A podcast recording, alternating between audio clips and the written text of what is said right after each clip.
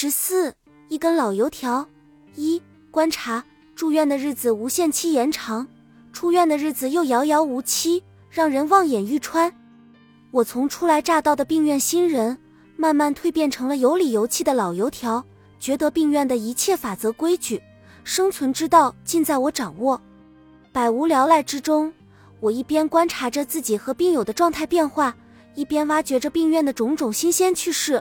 时不时还突发奇想闹个小祸事，我那具被抑郁症排挤走的天马行空、活泼好动的灵魂，终于开始班师回朝了。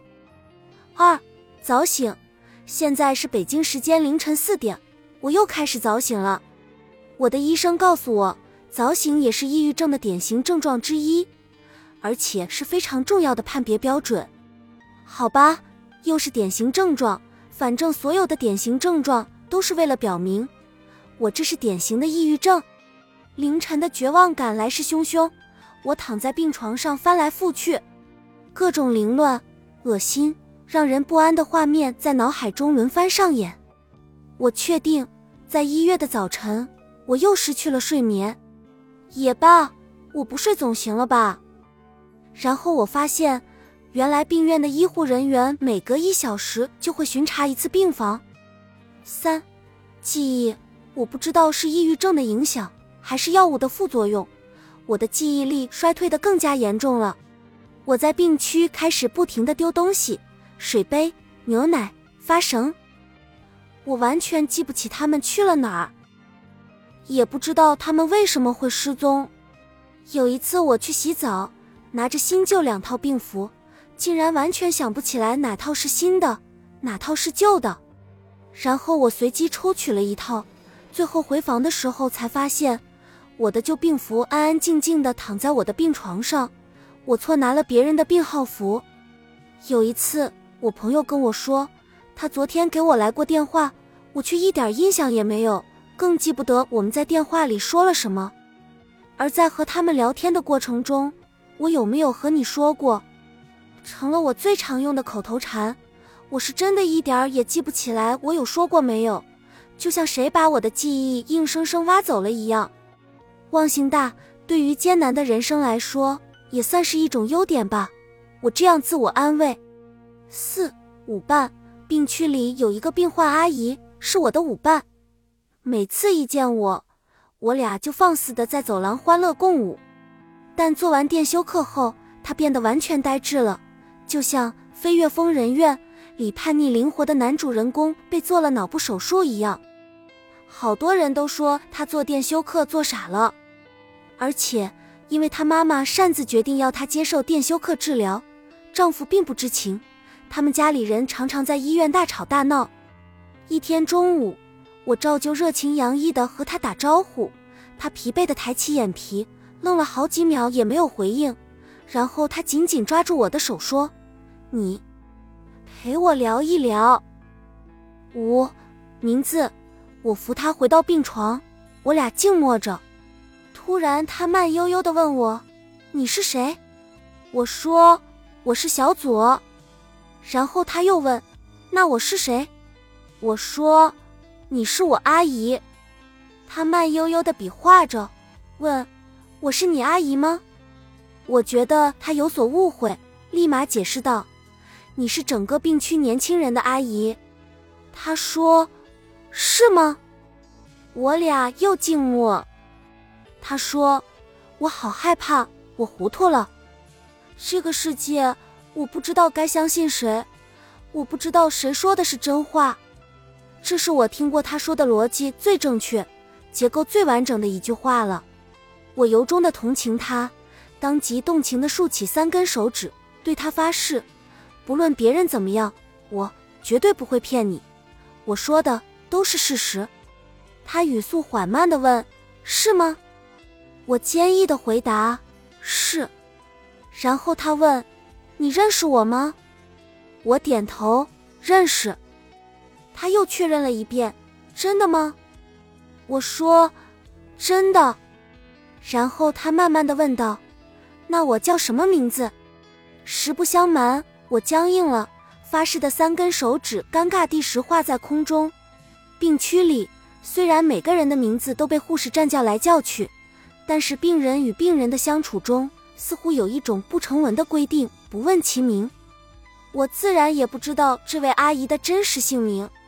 我哆哆嗦嗦的回应：“你叫啊，姨。”她说：“哦，这样啊。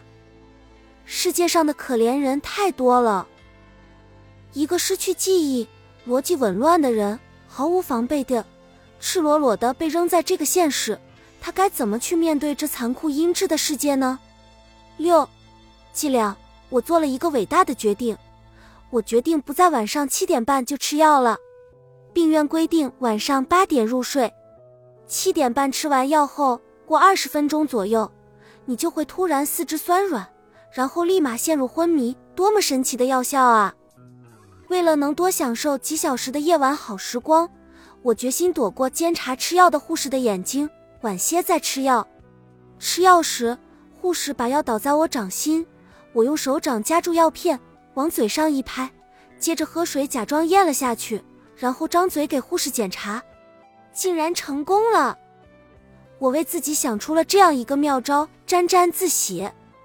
结果第二天，因为排我前面的阿婆拒绝吃药，护士变得格外警惕，我的伎俩也被拆穿了。从此，我被护士们打进吃药黑名单。每个护士看我吃药时，都会摆出一副我看你还有什么花招的表情。我每次都贱兮兮的跟他们说：“哇，又可以吃药了，好开心哦！”唉，失算。七，诅咒，我每天三点半准时醒来，干躺到天亮。只要在黑暗中一睁眼，我就知道三点半了。我和我的仇主治医师说，我可能中了什么诅咒，但我后来细细分析，觉得这和我太早入睡不无关系。为了一觉睡到大天亮，我最后依旧决定晚些再吃药。我向丑医生述说了我的想法，他竟然欣然同意了。这一点上我很感谢他，但我依然觉得他丑，毕竟他太讨厌了。晚上九点，我走出病房向外望着，发现只有守夜人和我醒着。我终于成为病院里最晚睡觉的人，我很骄傲。八，停水。第一次晚上十点吃药的夜晚，我非常嘚瑟，躺在床上玩着手机，滚来滚去。等差不多到了十点，我开始准备洗漱。当我打开水龙头时，却发现一滴水都没有流下来。晚上八点后停水，我惊了，我真是忘了这是病院，不是我家。然后我环顾四周，发现唯一有水的竟然只有马桶。我绝望了，我环顾四周，发现唯一有水的竟然只有马桶。我绝望了。九，特警，你要想尽快出院，不二法门就是承认自己有病，然后配合治疗，积极吃药。那些硬说自己没病的，往往是病的比较重的。在我们病区，所有不承认自己有病的，要不就是长时间出不了院。要不就是直接转去了更严重的病区。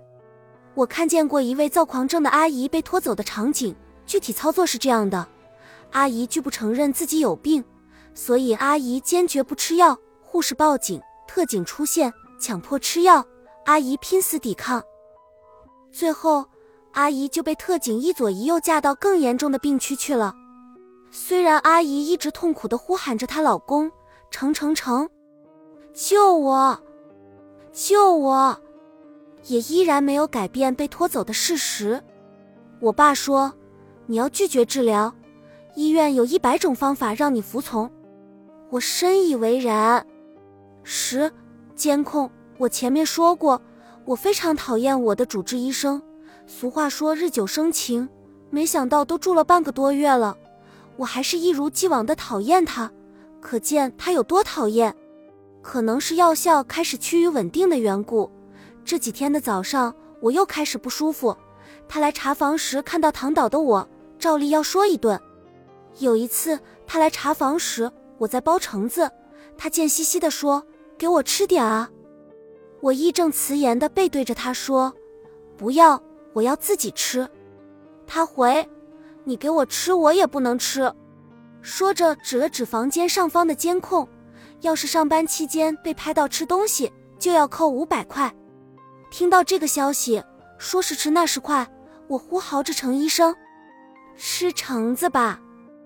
一个转身就把橙子往他嘴里塞，没想到被他一手打开了。然后连着好几天，我都在琢磨怎样才能把食物送到他嘴巴里。十一，求饶。我爸妈来看我了。在此之前，我的精神病院独居生活已经持续了一个星期。让我惊叹的是，他们几乎搬来了半个超市。不得不说，食物真的让我非常苦恼。所以我不但没有接受，还让他们把塞在柜子里的零食全部拿回去了。之后，我还热情洋溢地把我妈带到主治医生面前，跟他说：“妈。”程医生说：“我现在青春活泼，下星期就可以出院了。”丑医生立马回话：“我什么时候说过？”我妈劝慰我说：“不要急，要慢慢来。”我气得边走边对丑医生吼：“程程程，你给我等着！我下次一定要把东西塞到你嘴里，要你扣五百块钱！不，每天都让你扣五百块钱！”旁边的护士和病患都哈哈大笑。我看医生路线行不通，于是开始做我爸的思想工作，并在二老面前活蹦乱跳了良久。结果他依然决定不能让我出院。没想到我表现的这么活力四射，都没有打动他们的心。我到底还要怎么样才能离开这个囚牢呢？十二，味觉可喜可贺，我开始恢复味觉了。你们知道吗？所有食物对你失去吸引力是一件多么可怕的事情。如果对吃都失去了兴趣，人生的意义就耗损了一大半。所以，当我吃着粗糙的白米饭和不放盐的番茄炒蛋，感受着它们的每一寸风味的时候，感动的几乎要流泪。它们开始有味道了，我的人生开始有意义了，我开始可以活下去了。说不定还会活得很精彩呢。嘻嘻，十三，赖床，我是病区出了名的赖床专业户，真不怪我，早上六点起床，真的不是反社会。其实，只要你脸皮够厚，可以禁受住所有人的辱骂，就可以一动不动的躺到中午。以前，在我爸妈的监督下。我不得不拖着病体丧尸般的爬起来。现在我独居，本以为我这样一个孤寡老人，终于可以实现躺到天荒地老的梦想了。没想到我真的想得太天真了。每天早上，我都要遭受来自护士、病友、医生的轮番攻击。每个人都会说还躺着，然后死拉硬拽的叫我去吃早饭。我，这。特不想吃早饭，我只想睡觉。怎么他们就是不明白呢？有一次，一个护士姐姐硬要我出去运动，我委屈的抱怨道：“护士姐姐，这么多躺着的人。”你怎么就是不肯放过我呢？护士姐姐回答：“因为你成功的引起了我的注意。”老天爷呀，请放过我吧！十四，越狱，伊迪妈妈准备越狱。得知这个消息以后，我非常好奇，伊迪妈妈究竟准备运用什么好计谋脱身？结果当晚伊迪要走的时候，管理员打开封闭的大门。伊迪妈妈则穿着一整套病号服，大摇大摆地跟在伊迪后面，准备非常自然地跟他出去，真是豪气冲天。自然，结局是被管理员一把推了回来。说起这件事，我和伊迪都笑得不能自已，因为真的不是说表情若无其事就可以隐身的呀。阿姨，十五苹果。小浣熊又来与我分享他的烦心事了。但这一次，口吐莲花的我也完全无法应对了，因为他终于知道自己的诊断是精神分裂症了。我妈一定要我承认，我就是精神分裂症。她满脸怨恨地跟我说：“但我根本就没病。”精分患者好像会沉浸在自己的精分状态中，不知道自己在发病。我不知道怎么劝慰他，胡言乱语了一堆。你的确没病，你得承认自己有病，有病治病，只是提前预防。我已经尽我智商所能，把一切合理的、不合理的都说了，但我不知道怎么告诉他你就是精神分裂的事实。然后他又开始哭泣，好多人围过来安慰他。一个阿姨给了他一个苹果以示安慰，他边哭边执拗地掰起苹果来。旁人忙劝阻他说：“掰不开的，掰不开的。”我一手打开了所有人的手，大声说：“浣熊可以掰开，你们就让他掰。”他不停地使着劲儿，不停地用着力，不停地变换着手型，不停地试了一次又一次，终于啪啦一声，苹果被掰成了两半。被小浣熊掰开的苹果，十六伤痕。病区里几乎每一个人都有专属于自己的自杀故事：割腕的，吞安眠药的，过量吃抗抑郁药的，形形色色，各式各样都有。所以很多人手腕上都有着或多或少的伤痕。每个人说起自杀的话题，都有或多或少的话可说。而对于如此种种，我们都见怪不怪，我只能说，这真的体现了同病相怜，得病、痛苦、自杀、理解，所有的经历大家都相差无几，我们都感受过彼此的绝望，触摸过彼此的心底，大家都是死过一次，甚至是好几次的人，我们一起感同身受，一起苟且偷生。今天，叔叔照例来我病房说道。不知是谁开的头，我们开始分享起了彼此的自杀故事。叔叔的自杀经历和我如出一辙，割过腕，吞过药，洗过胃；阿姨则是过量吞服抗抑郁药。